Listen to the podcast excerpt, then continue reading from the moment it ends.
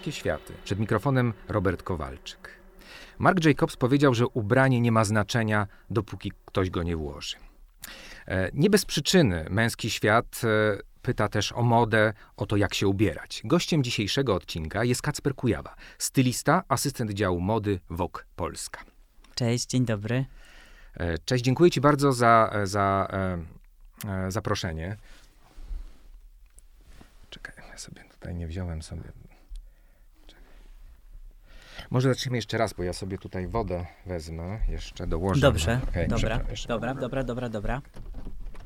Przepraszam, ja sobie chciałem sok wziąć, ja zapomniałem, a powody nie chciałem. A potem w trakcie, jakbym wyszedł, to by był problem, więc...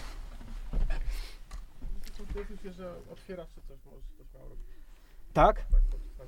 Dobrze, to ja zacznę po prostu jeszcze raz, a tu sobie tylko otworzę ten sok, bo już wody się tyle opiłem, że już po prostu obrzydza mnie ta woda. Już wystarczająco. Dobra, to zaczynamy jeszcze raz. Podcast Męski Świat. Przed mikrofonem Robert Kowalczyk. Mark Jacobs powiedział, że ubranie nie ma znaczenia, dopóki ktoś go nie włoży. W męskim świecie ubiór ma znaczenie. Gościem dzisiejszego odcinka jest Kacper Kujawa, stylista, asystent działu mody Vogue Polska. Cześć, dzień dobry. Dziękuję ci, że przyjąłeś zaproszenie. Dla mnie ten temat jest dość ciekawy. Jestem psychologiem, seksuologiem i mam osoby, które też dyskutują swój ubiór w gabinecie. Na przykład wstydzą się czegoś, mówią, że coś by ubrały albo nie. Mówią, pod czyim wpływem są, jeżeli chodzi o to, jak się ubierają, czy jak się stylizują. Ale częścią męskiego etosu jest podważanie, zbywanie autorytetów. Nie lubimy, jak inni mówią, jak mamy się ubrać, czy w Polsce mężczyźni w ogóle korzystają z porad stylistów. Korzystają coraz częściej na pewno. Może jeszcze nie jest to ten sam poziom, z jakim z porad stylistów korzystają kobiety. Natomiast to wszystko się zmienia i ja zauważyłem też przez ostatnie lata taką zmianę idącą w tym kierunku, że jednak coraz więcej mężczyzn zaczyna się przejmować tym, jak wyglądają. Być może przejmowali się i wcześniej, ale bali się do tego przyznać, czegoś się wstydzili, tak jak powiedziałeś. Natomiast widzę, że to już się powoli staje taki temat stają się coraz bardziej otwarci i nie boją się o te porady poprosić i takich przypadków jest faktycznie coraz więcej i ciągle tych osób przybywa i też mi się wydaje, że może wynika to z jakiejś takiej z faktu, że jak widzą, że faktycznie to nie jest powód do wstydu, to nie jest żaden obciach, że przejmujemy się tam się ubieramy, że chcemy wyglądać fajnie i tak dalej, to patrząc, nie wiem, czy na swoich znajomych, czy gwiazdy, celebrytów ogólnie, to, że też mają takie poczucie, że może faktycznie coś w tym jest i warto z takiej porady skorzystać i po prostu fajnie wyglądać, bo to też wpływa później na nasze samopoczucie i na to, jak się czujemy sami ze sobą. No właśnie, z tym samopoczuciem jest różnie, bo niektóre ubrania rzeczywiście budują, ale też są takie ubrania, które też tworzą pewien rodzaj dyskomfortu. Ale do tego jeszcze wrócimy. Czy masz jakąś taką obserwację, kto szuka tych wskazówek? Czy to jest jakaś określona grupa mężczyzn? Wydaje mi się, że w dużej mierze są to mężczyźni w średnim wieku, tak bym powiedział, którzy właśnie chcą wyglądać fajnie, chcą trochę za tymi trendami podążać, ale może niekoniecznie jeszcze do końca są w tym świecie, czy na przykład dopiero na tym etapie szukają swojego stylu i tego, jak chcą wyglądać, bo na przykład mamy grupę młodych mężczyzn, nastolatków, można by jeszcze powiedzieć, i to mi się wydaje, że to jakaś jest taka już zmiana pokoleniowa, że oni faktycznie się tą modą interesują i że to jest taka integralna część ich życia, tak jak się interesują, nie wiem, muzyką, kinem, tak samo się interesują modą i to zauważyłem, że naprawdę jest coraz bardziej powszechne i popularne. Na przykład jak zaczęło się to już, jak ja chodziłem jeszcze do szkoły i na etapie mojej edukacji, ale teraz widzę, że to pokolenie kolejne to jest obecne jeszcze bardziej. A jeżeli chodzi o takie porady stylistów właśnie, żeby coś dobrać, pomóc, doradzić, to powiedziałbym, że jeszcze to pokolenie, czy dwa po mnie, to wśród tej grupy to jest najbardziej popularne. Tak, to ciekawe, bo mówisz o modnym mężczyźnie, o podążaniu za modą, ale też jest elegancki mężczyzna. Tak, oczywiście. I to są jakby dwie trochę różne grupy. Tak, tak, bo mamy z jednej strony możemy chcieć podążać za trendami, być na czasie i tak dalej. Natomiast mamy też tą taką ponadczasową elegancję i tutaj mężczyzn, którzy, nie wiem, biznesmenów, ale nie tylko, którzy na co dzień noszą garnitury, koszule i to prawda, to jest tak trochę taka osobna kategoria i że to też jest kwestia tego, że jest coraz większa świadomość, że to już nie jest tak, że to obojętnie jaki garnitur i tyle, tylko żeby jednak to było wszystko dobrze skrojone, żeby dobrze leżało, żeby nie było za duże, za małe, więc to też jest cała taka, powiedziałbym, osobna kategoria i w ogóle osobna rzecz i może coraz więcej też garniturów, coraz więcej mężczyzn decyduje się na szycie garniturów na miarę. No, garnitur buduje sylwetkę, tak. To może zbudować tą sylwetkę. Tak, tak. Ma też tą funkcję reprezentacyjną. Tak, kiedyś tak było, że określone zawody, czy określone grupy zawodowe ubierały się w określony sposób, komunikując tym coś. Na przykład, nie wiem, profesorowie, prawnicy, lekarze, artyści. Można było na podstawie ubioru też znaleźć podpowiedź, do jakiej grupy ktoś przynależy. Teraz trochę to się zaciera. Na przykład kiedyś oczywistym była koszula. Męska koszula, nawet jeżeli ogląda się starsze filmy, niezależnie od klasy społecznej, ta koszula po prostu jest. Teraz mamy trochę kulturę t-shirtów, spodni jeansowych i trampek, czy sportowych butów. Tak, jest taka większa swoboda, jeżeli chodzi o ten dress code, że już nie, to się też trochę zatarło, mam wrażenie, że już nie ma ściśle, oczywiście nadal są zawody, gdzie... Ale to jest swoboda czy niechlujstwo? Wydaje mi się, że jednak swoboda chyba mimo wszystko i pewnie też zależy, to jest kwestia tam indywidualna, kwestia swobody, kwestia wygody też pewnie, bo wygodniej jest założyć t-shirt i sportowe buty niż...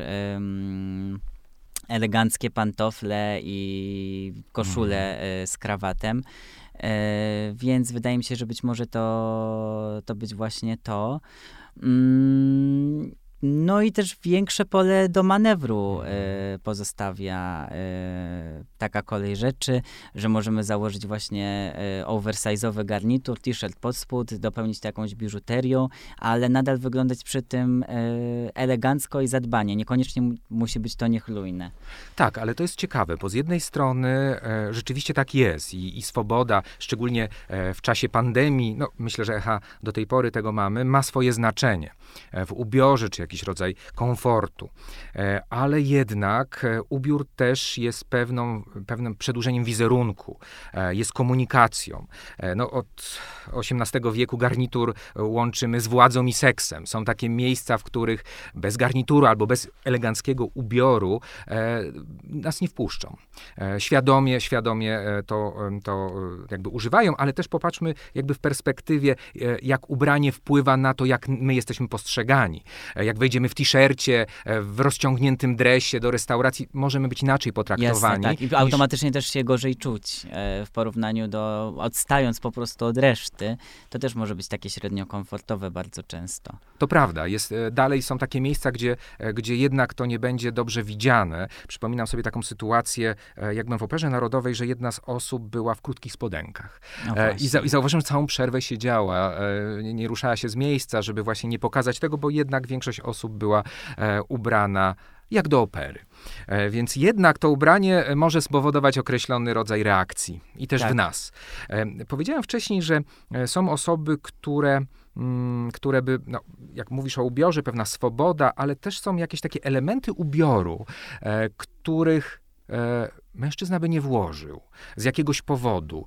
Jak ty to widzisz jako stylista? Może to się pojawić na przykład na wybiegu, czy może to się pojawić w Polsce jako jeden z modnych dodatków, a on się po prostu nie sprzedaje. Tak, są takie rzeczy robione typowo, które marki na przykład prezentują na wybiegach podczas pokazów mody, które oczywiście wyglądają spektakularnie, często robią wrażenie, jest to jakiś temat dyskusji, ale niestety pozostaje to bardziej w sferze wizerunkowej marki, bo faktycznie część tych rzeczy, które widzimy na wybiegach, część tych prezentowanych sylwetek, to nie jest tak, że później wszystkie te rzeczy trafiają do produkcji, później trafiają do sklepów, tylko jakaś tam wybrana część tego, co się sprzeda, to też zależy oczywiście od rynku, od miejsca, konkretnego sklepu nawet, ale faktycznie często tak jest. Wydaje mi się, że może to nie jest taka zmiana, która nastąpi od razu, ale ogólnie patrząc jeszcze tam kilka lat wstecz, czy kilkanaście, gdzie już wtedy pojawiały się na wybiegach, na przykład męscy modele nosili spódnice i wtedy to było nie do pomyślenia na początku, że ktoś może tak wyjść ubrany na ulicę i ktoś może w ogóle się tak pokazać. Tak teraz faktycznie trochę zaczyna być inaczej. Wiadomo, że to nie jest tak, że teraz wszyscy wychodzimy w spódnicach i każdy się z tym czuje super komfortowo, ale już te osoby, które są, nie wiem, bardziej świadome, nie wiem, bardziej interesują się modą, też zależy w zależności od tego, kto jaki ma styl, ale jeżeli lubią eksperymentować i się czują, że to mogą tym wyrazić siebie i tak jak kiedyś może i by chcieli, ale nie mieli na tyle odwagi, tak teraz jak się już z tym oswajamy, widzimy coś dosyć często, coraz częściej i częściej i też jakieś swoje autorytety, które tego typu rzeczy noszą, no to automatycznie też się przełamujemy gdzieś tam wewnętrznie. No nie bez przyczyny przemysł modowy ubiera czy tworzy trendy poprzez ikonicznych mężczyzn, na przykład Brad Pitt, prawda? Tak, tak. Który jest utożsamiany z takim archetypem męskości. Tak. Założył właśnie spódnicę. Całkiem niedawno. Tak, ale to jest ciekawe, bo pracowałeś dla jednej z polskich marek modowych i pewnie oczywiście był ten moment twórczej pracy, poszukiwania nowych trendów. Ale popatrzmy tej strony sprzedaży. Co polscy mężczyźni kupują? To jest dość popularna marka, nie będziemy mówić jej nazwy, natomiast no właśnie, co jest kupowane? Bo ja mam takie wrażenie, jadąc na przykład poza Polskę, że na przykład o wiele więcej kolorów jest w sklepach, dodatków, a u nas mniej. A u nas jest to dalej dosyć zachowawcze, powiedziałbym. A co to znaczy zachowawcze? To znaczy, że jednak ciągle idziemy w tą klasykę i właśnie ten asortyment w sklepach, to też właśnie, tak jak mówisz, to jest potem widoczne, że nie wiem, jedziemy sobie do Paryża, do Londynu i tam normalnie męskie działy w sklepach wyglądają tak, że mamy dużo koloru, dużo printów, ciekawe fasony, a że u nas jest jednak jeszcze bardzo często tak, że to są po prostu klasycznie skrojone spodnie w neutralnych kolorach. Jakie są męskie kolory według branży modowej? Myślę, że tutaj można byłoby powiedzieć o granacie, beżu, takie ogólnie rzecz biorąc kolory ziemi, że ciągle oscylujemy gdzieś wokół tej planety. I koszule też cały czas, to co też już o czym wspominaliśmy, że cały czas jednak ta koszula jest może niekoniecznie elegancka, tak, albo w kratę na przykład. Tak, różnie. Tak też się zdarza. No już coraz częściej, ale raczej ta klasyka jednak to się widzi, dlatego też ja miałem przyjemność projektować 2 kolekcje właśnie.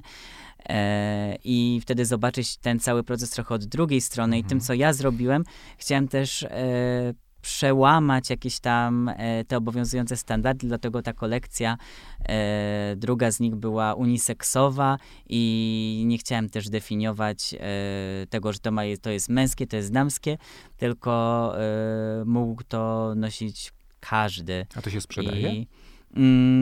Nie wiem, jak się sprzedało, bo nie mam dostępu do takich informacji, ale wśród moich rówieśników i moich znajomych myślę, że tak, im się też to bardzo podobało i też dostawałem taki feedback z każdej strony, że fajnie, że jest to coś świeżego, innego i że no, że jakaś zmiana po prostu zachodzi, następuje i że nawet nie kwestia sprzedaży, ale takiej świadomości i pokazania, poszerzenia, nie wiem, horyzontów, powiedzmy, czy punktu widzenia takiego klasycznego. Jakie jest twoje zdanie na ten temat? Dlaczego kolory, określone wzory, określone kroje w polskich warunkach się nie sprzedają? Wydaje mi się, że to też jest jeszcze właśnie ta sprawa, że ten rynek, w ogóle cała branża mody jest u nas dosyć młoda i cały czas, powiedziałbym, raczkująca i cały czas ten rynek się rozwija.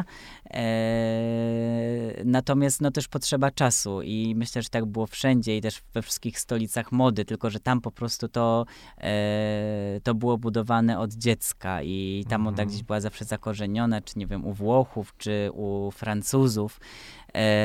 Tak u nas to jest stosunkowo nowe i dopiero teraz zaczynamy się interesować modą i dopiero staje się ona u większości mężczyzn, wydaje mi się, taką integralną częścią życia. Dlatego właśnie też mi się wydaje, że to bardzo widać po tych pokoleniach i różnych generacjach, że teraz na przykład wśród generacji Z czy młodszej to jest szczególnie widoczne, że oni się tą modą bawią, że szukają, że nie boją się zakładać pewnych rzeczy i no i widać, że to jest dla nich jakiś taki, kolokwialnie mówiąc, jakaś taka zajawka fajna. Więc taka, wydaje mi się, że też kwestia oswojenia i... no i tak. No dobrze, a co w twojej obserwacji polscy mężczyźni komunikują swoim ubiorem, stylem? Jak ty to widzisz?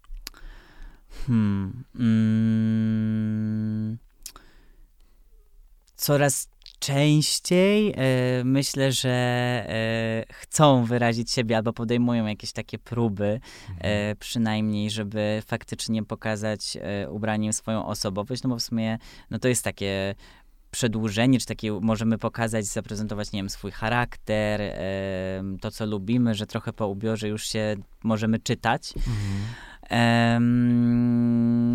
Ale myślę, że w dużej mierze to i tak są nadal jakieś kwestie zawodowe lub po prostu tutaj takim głównym wyznacznikiem jest wygoda cały czas mimo wszystko i takie podejście trochę, że nie przejmuję się tym, co zakładam, ważne, żeby było mi tam wygodnie, ciepło, żeby być ubranym tam adekwatnie do pogody i tak dalej, że to cały czas jest, ale no widzę pozytywną zmianę w kierunku, że jednak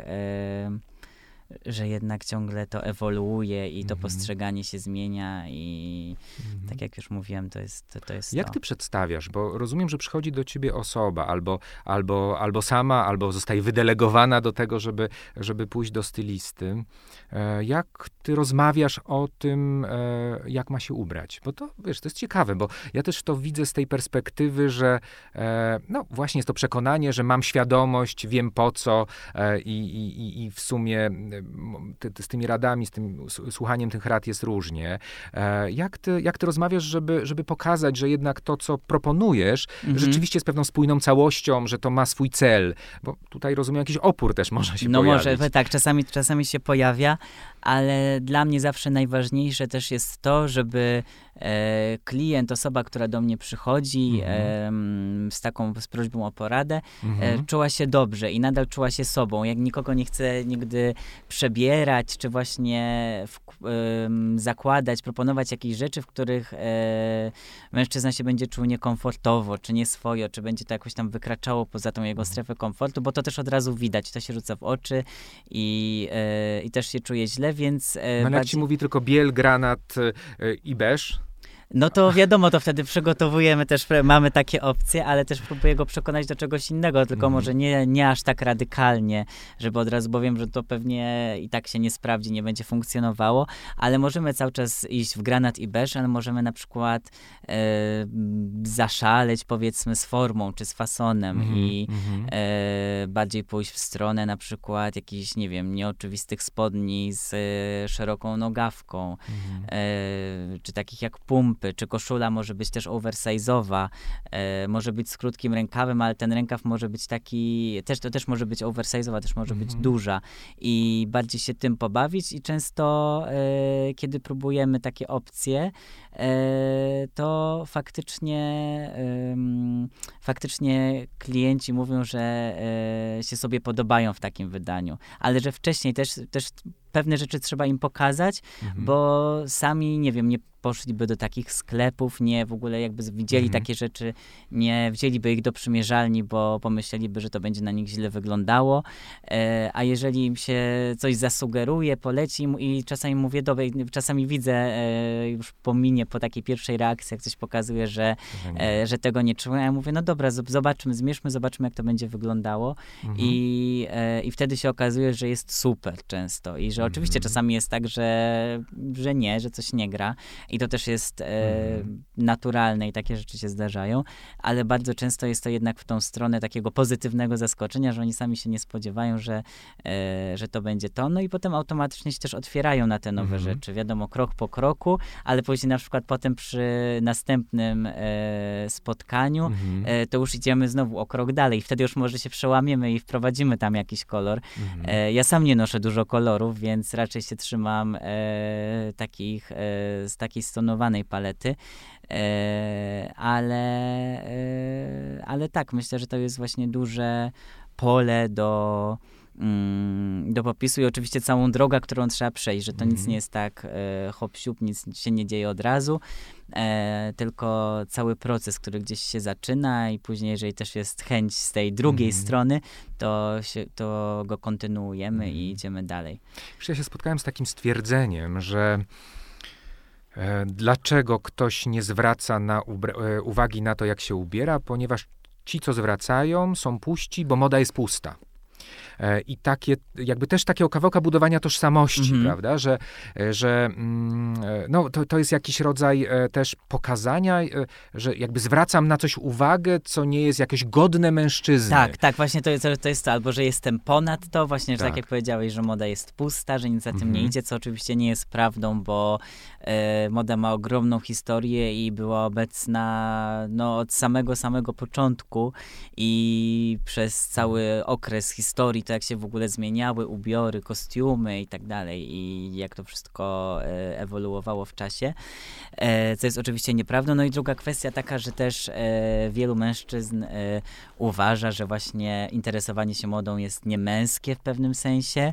Jakby ja też bardzo nie lubię tego stwierdzenia, że coś jest męskie, a coś jest niemęskie, bo... No ale w stereotypie tak trochę jest, tak, prawda? Tak, na automatyzmie, tak. Prawda? Że to jest tak jak właśnie...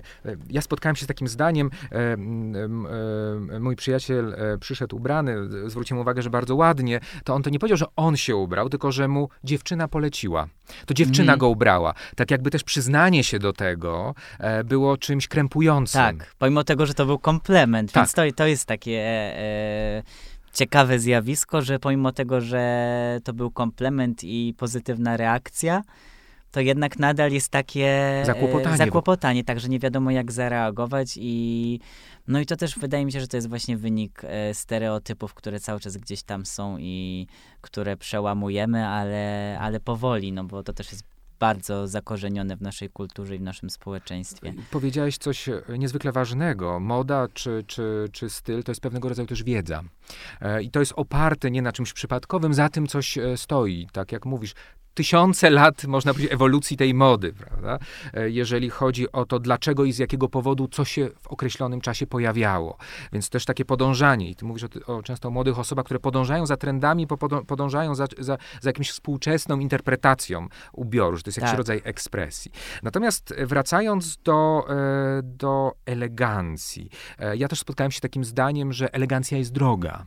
Że ja nie, albo na przykład, że mnie nie stać na to, żeby się ubierać ładnie albo elegancko, bo to wymaga na przykład dużych nakładów finansowych, a po prostu niektórych osób na to nie stać. Tak, i niektórzy nie mają faktycznie takich zasobów, bo powiedzmy, jeżeli chcemy uszyć taki garnitur na miarę, no to są niemałe pieniądze. To są ogromne koszty często. i taka jest prawda, czy nawet chcemy kupić nawet nie szyty na miarę, ale już jakiś lepszy garnitur, taki, żeby był dopasowany, no to też się wiąże z jakimś tam nakładem finansowym na pewno. No i tak naprawdę to, co ja bym zrobił w takiej sytuacji i to, co też często polecam, to jest moda vintage z drugiej ręki, gdzie ja sam się ubieram w bardzo dużej mierze w sklepach vintage i takich, gdzie już są wyselekcjonowane rzeczy i w takich typowych lumpeksach, które też teraz przeżywają swój renesans i też właśnie, co ciekawe, widzę coraz więcej mężczyzn przeglądających wieszaki, gdzie wcześniej spotykałem się z tym raczej rzadziej. I naprawdę w tych tego typu sklepach z odzieżą z drugiej ręki możemy znaleźć super jakościowe rzeczy, często niezniszczone w ogóle, które już tam pewnie przewisiały parę lat u kogoś w szafie wcześniej, ale dzięki temu są też bardzo dobrej jakości, bo kiedyś te rzeczy były lepszej jakości, były lepsze tkaniny i można znaleźć naprawdę perełki. Wiadomo, że to też się wiąże, że trzeba poświęcić na to dużo czasu i że jak się nastawimy, że idziemy i coś znajdziemy już konkretną rzecz, idziemy po konkretną rzecz, to najczęściej tej rzeczy tam nie znajdziemy akurat wtedy, a znajdziemy wszystko inne. Ale naprawdę można znaleźć super rzeczy i też elegancki garnitur. Ja sam mam bardzo dużo, tak naprawdę 3/4 mojej kolekcji garniturów, a mam ich dosyć sporo, jest właśnie ze sklepów vintage i uważam, że są w ogóle najlepsze i totalnie dają radę i są też ponadczasowe przy tym. Są i bardziej oversize'owe, i bardziej formalne, i eleganckie, więc naprawdę da się to znaleźć. Używając jeszcze tej kategorii, czy budując te kategorie, które są związane z męskością w oparciu o styl i ubiór, ja się zastanawiam, bo z jednej strony, czy jest coś takiego, co jest jakby przepis na męskie ubranie? Czy to jest rzeczywiście tylko garnitur? Koszula, to jest męskie ubranie? To jeżeli byśmy popatrzyli tak stereotypowo? Stereotypowo myślę, że tak, a teraz jeszcze w dzisiejszych czasach wydaje mi się, że tak jeszcze patrząc takim stereotypem nowym, to jest po prostu t-shirt, bluza, dżinsy i sportowe buty. Tym się czyli podkreśla męskość, rozumiem. Tak, myślę, że tak. Myślę, że tak można. No właśnie, wiesz co, ciekawi mnie takie pytanie, bo też akurat to z rozmów z kobietami częściej to słyszałem, że polscy faceci nie chcą być seksowni. Nie chcą mieć seksownych ubrań. Że to jest coś, co gdzieś jest przypisane, prawda, do określonych kultur, powiedzieć Włosi, Hiszpanie, tak. Ale tu się tego nie da, prawda, że ta seksowność jest czymś, co jakoś tam w ogóle nie jest postrzegane jako jakiś atut. Tak, to tak, zdecydowanie, że to bardziej się właśnie, i to znowu mam wrażenie, wracamy do tego podziału, co jest męskie, co jest niemęskie, co jest kobiece, co jest niekobiece i znowu to się sprowadza do jakichś takich zakorzenionych stereotypów, że może się trochę boimy pokazać jakąś taką swoją, bardziej, że to... Te takie seksowne rzeczy, powiedzmy, powinny się kojarzyć właśnie, moim zdaniem, u kobiet przynajmniej, tak mam wrażenie, się kojarzą z jakąś taką... Nie wiem, jak to określić, czy siłą, czy jakąś taką pewnością siebie, może tak. Natomiast u mężczyzn mam wrażenie, że panuje takie przekonanie, że to jest właśnie przeciwność tego, a wbrew pozorom właśnie myślę, że to właśnie jest to, że trzeba mieć tą pewność siebie i na tyle jakiegoś takiego... Luzu, tak, żeby po prostu się przełamać i to zrobić. Tak, dokładnie. I trochę tak to wszystko przeplatać i mieszać i te rzeczy, z tym właśnie te rzeczy typowo, które wydawałoby nam się zarezerwowane dla kobiet, z rzeczami męskimi i że naprawdę może to super wyglądać, że nawet jakieś, nie wiem, możemy założyć garniturowe spodnie i do tego, nie wiem, połączyć z jakimś topem z koronki, czy z jakąś taką przykrótką koszulką obcisłą do ciała. I nadal można wyglądać przy tym naprawdę męsko i widzę też, obserwuję dużo czy kont na Instagramie, czy tak jak pracuję z artystami, to widzę, że tam to się pojawia i uważam, że to jest super zmiana i że może to naprawdę wyglądać fajnie i że nie należy się tego wstydzić. Czyli jakby to co mówisz, że ubranie to jest druga skóra, no ale gdzieś to mięso, gdzieś ta osobowość jest tutaj czymś, co co przebija. No właśnie, tak. To jest taki ciekawy wątek, bo powiedziałeś, że ktoś jest ubrany, a ktoś jest przebrany. To może być dokładnie to samo. Tak, że ktoś może się nie czuć w ogóle w tym. Albo nie wyglądać w tym. Albo nie wyglądać, też nie tak pasować. Może, tak. A na co ty zwracasz uwagę właśnie w kontekście charakteru? Jakie te elementy podbijasz na przykład ubiorem? Ubieram się w zależności od tego, jak się danego dnia czuję, jak wstanę.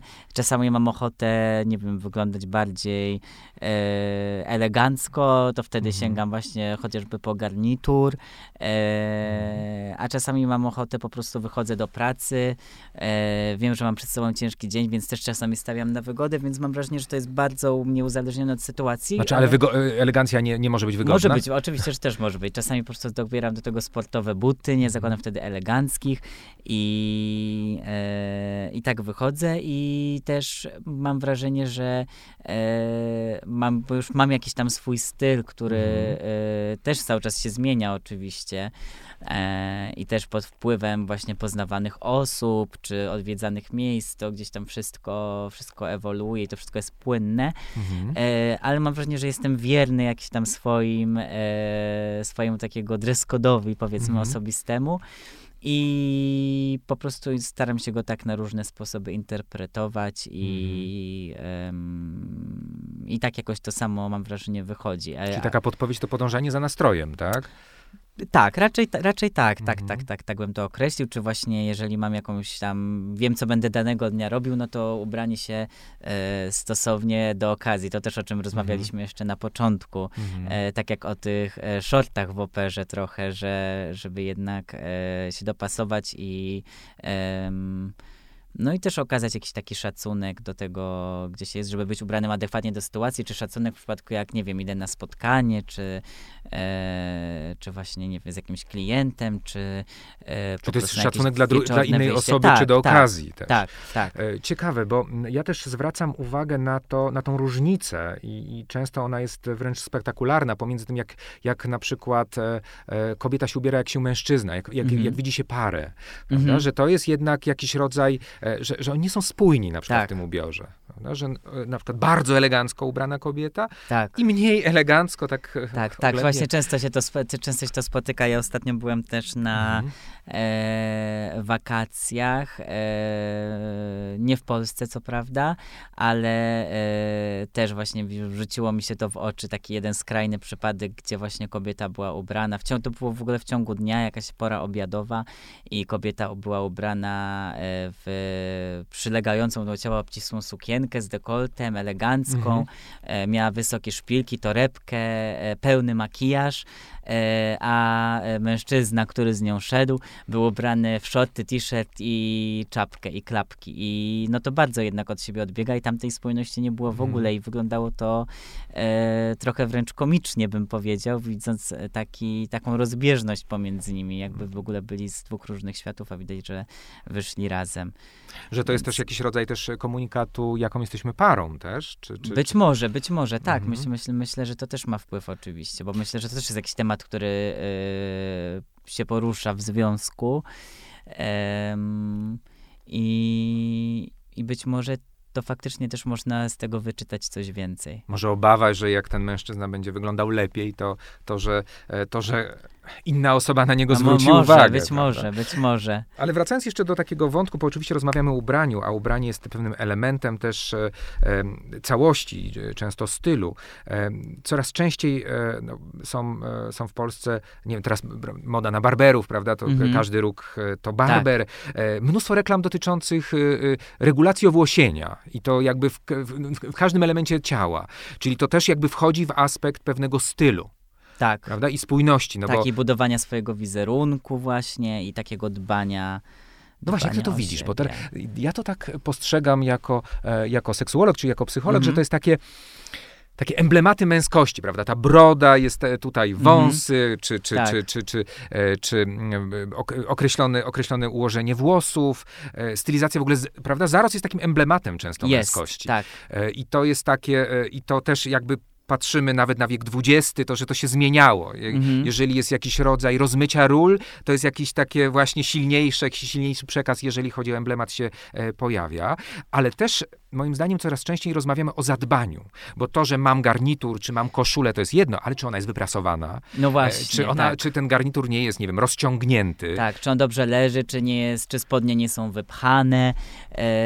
Tak, to też jest moim zdaniem taka, że, czy to po prostu wygląda schludnie i czy my też cali wyglądamy schludnie. Właśnie i to nie tyczy się samego ubioru, tylko tak jak też mówisz właśnie ogólnie dbania o siebie, że też, nie wiem, mężczyźni zaczynają chodzić na manikur, do kosmetyczki.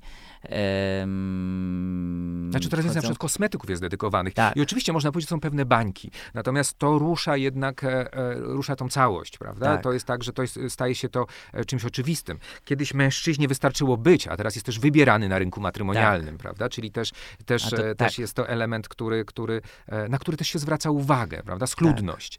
Tak, tak, zdecydowanie. No i to potem za tą schludnością też mam wrażenie, że się z tym wiąże atrakcyjność no i też jeżeli sami dla siebie wydajemy się atrakcyjni, to dodatkowo od razu też ta pewność siebie wzrasta i automatycznie to odczuwają też ludzie wokół nas, którymi się otaczamy, których spotykamy. To jest jakiś komunikat, prawda? Tak. Też ta schludność i szczególnie jak rozmawiam z kobietami, to gdzieś to podkreślają, że właśnie był schludny, był czysty. Tak. Że na to zwracają uwagę. Tak, że to jednak jest bardzo istotny komunikat. Mhm. I oczywiście mamy całą grupę osób z takiej kategorii tumiwisizm, że to nie ma znaczenia. No ma to znaczenie, bo to jest jakby pytanie, co chcę osiągnąć, prawda? I to też jest, co zakomunikować sobą. No, temat nie tylko rzeka, ale i ocean, ale tak kończąc, czy może są jakieś takie podstawowe zasady, jak się ubrać, by dobrze wyglądać? Myślę, że najważniejsza jest właśnie ta schludność, więc że to jest ten punkt wyjścia, że zawsze jak się ubieramy, to fajnie, jeżeli zakładamy koszulę, która jest wyprasowana, jeżeli nasze ubrania są czyste i tak, myślę, że to jest klucz do wszystkiego i od tego i później, jeżeli będziemy pamiętać o takich podstawowych zasadach, to wszystko jakoś idzie i niezależnie od tego, jaki mamy styl i co lubimy i co wybieramy, to że jednak ta czystość jest tutaj kluczem. I też jakiś rodzaj spójności, bo ty powiedziałeś o tym charakterze, o osobowości, jako takim elemencie, który też można podbić albo oszukać, prawda, ubraniem. I to jest też jakiś rodzaj komunikatu, czyli w sumie żyjemy w kulturze Instagrama i jak nas widzą, też tak nas opisują. Tak. I to jest jednak to wrażenie, które można zbudować czy zakomunikować. No właśnie i też bardzo łatwo wykreować jakiś taki swój wizerunek, który nie zawsze może być autentyczny, czy faktycznie reprezentacją tego, jacy jesteśmy. Tylko jakimś takim wyobrażeniem, kim chcielibyśmy być na przykład, albo jak chcielibyśmy być postrzegani. To już jest temat na inną dyskusję, bo rzeczywiście tak jest, ale powiedziałeś wcześniej coś, co wydaje mi się może być podpowiedzią, że jak tej spójności nie ma, to jednak to widać, że jest jakiś rodzaj przebrania albo jakiś rodzaj oszustwa. Tak. No nie bez powodu jest cała dyskusja wokół tego, co umieścić na Instagramie, a czego nie umieścić na Instagramie i co komunikujemy określonymi też markami czy określonym ubiorem. Że to jest, natomiast jeżeli za tym nie ma czegoś więcej, no to jest traktowane też jakiś rodzaj naciągnięcia. Zdecydowanie. I tak jak moim zdaniem gdzieś tam w internecie jeszcze możemy to oszukać i stworzyć jakieś pozory, tak jak widząc już kogoś na żywo, to od razu jest to wyczuwalne i no już wtedy nie da się oszukać i to po prostu widać. To prawda. Dziękuję za uwagę. Zapraszam do słuchania kolejnych podcastów na kanałach streamingowych. Gościem podcastu był Kacper Kujawa. Bardzo dziękuję za zaproszenie. Słuchali Państwo podcastu Męskie Światy. Prowadził go dla Państwa Robert Kowalczyk. Dziękuję. Dziękuję.